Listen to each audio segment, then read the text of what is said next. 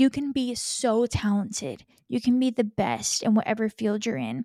But if you don't know how to market and brand yourself, the world will never know your talent. So let's do the hard work of learning how to brand and market ourselves so the world can know.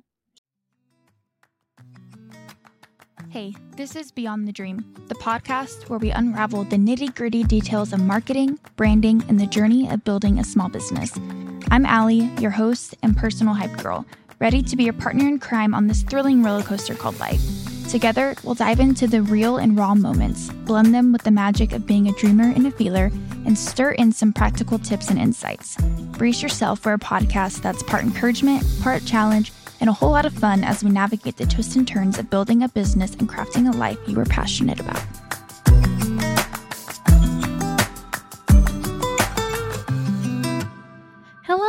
And welcome to the first official episode of Beyond the Dream. I am so excited, and I've been so excited that I haven't been sleeping because I could just not wait for today to be here. And it finally is. So if you're listening to my voice, thank you, thank you, thank you for being here.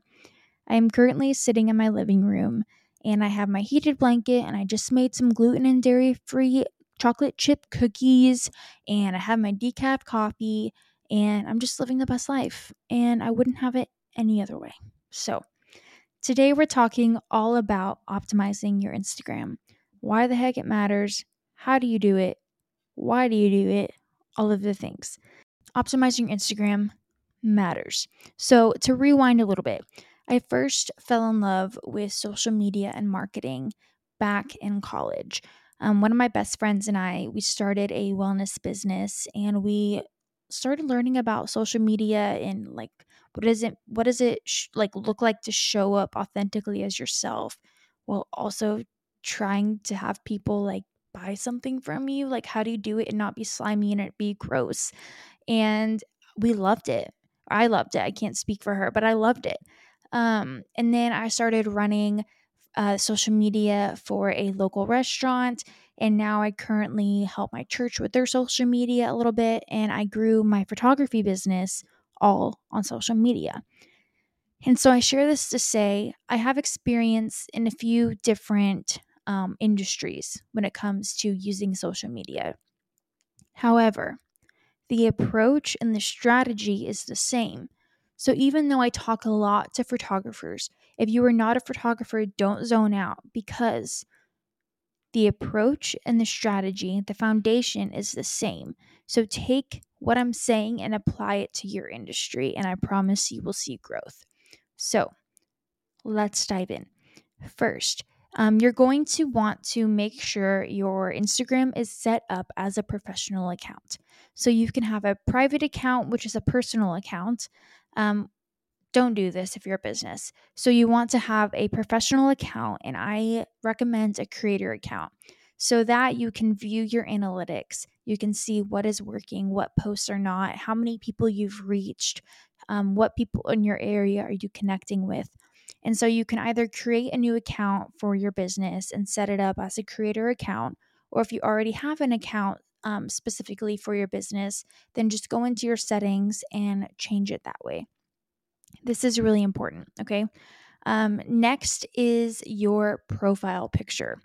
So, your profile picture, you want it to be clear, you want it to be sharp, you want it to be a picture of your face. You want people to connect with you. And so, there is some debate on if your profile picture should be a picture of you or a picture of your logo. And I don't think that this is going to be the thing that makes or breaks your success. However, I do know that God designed us for human connection, to desire connection with others. And so I do think that when people are scrolling, they're more likely to connect with you in your face and your smile than they are to a logo. So I would keep that in mind when you are choosing your profile picture. Next is your name. So you have your username, which is like what shows up when you're posting, and then you have your name bar, which is underneath your profile picture in your bio. You want both of these to be searchable, okay? So when people are searching for a photographer, my business, a photography business, is called Photography. if people don't know me when they're searching for a photographer and they go on Instagram, they're not going to search Alli Rae because why would they? They don't know me. But they might search photographer. So you want to make sure that your username and your name have your industry. If people are searching, you want to use um, the words in your username and name as what would pop up in the search feed. It's like a little Google in Instagram, okay? So, for example, my username is Ray Photography. So, my username has photography in it. And then my name bar underneath the profile picture has my first name so people know who I am. And then it says DFW photographer. That way, if people are searching for a photographer in DFW, I pop up. So, take that in, uh, you know, apply it to your industry and make sure that your username and your name are searchable. Okay, next is your actual bio. So, your bio is this little space that has huge real estate. It can make such a difference. Okay, I did not realize how important this was until I started seeing the results. So, to rewind a little bit, I bought my first camera about two years ago. Y'all, I did not know how to use this camera. I did not know what aperture meant or ISO. I literally knew nothing. But I used my tax return and I bought this camera. And even though I didn't know photography, I didn't know how to brand and market myself. I knew what I needed to do to stand out. And by doing that, by marketing and branding myself, I was able to grow a successful photography business. And the power of social media is it's just so powerful because you can be so talented. You can be the best in whatever field you're in. But if you don't know how to market and brand yourself, the world will never know your talent, will never hear your gifts, will never know. And you do have gifts, and you do have a story, and you do have value and a voice, and they matter. So let's do the hard work of learning how to brand and market ourselves so the world can know, so the world can experience what you have to offer. In your bio, is a great place to share that with the world, to share what you have to offer. In your bio, you want to state who you are, what you do, how you stand out, why should people care. So if you're a wedding photographer, put that in your bio. The bio is not the place to say you like tacos and tequila because so does everyone else.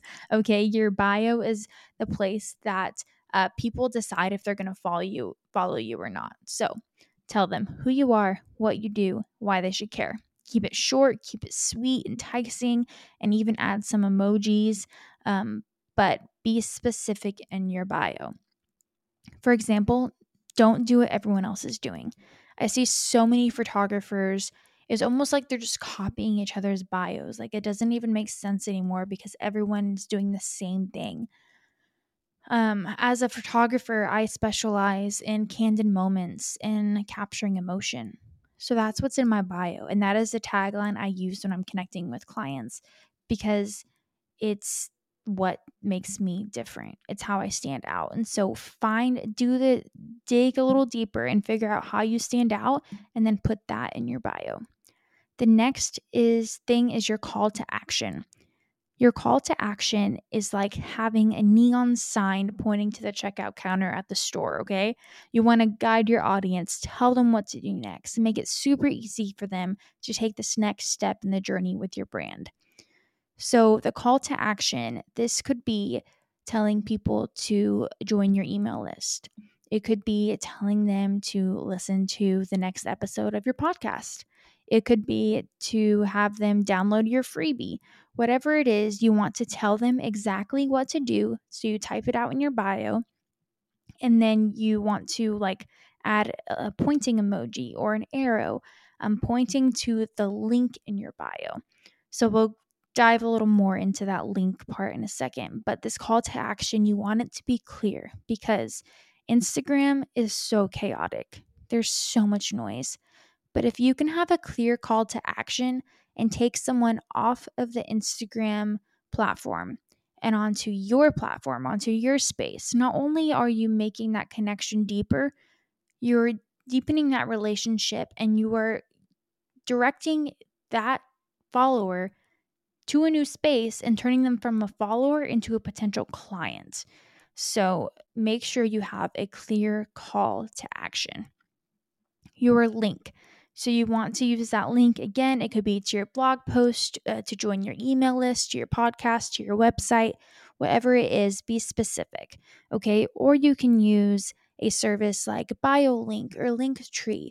And basically, what this does is it, it, it houses multiple links.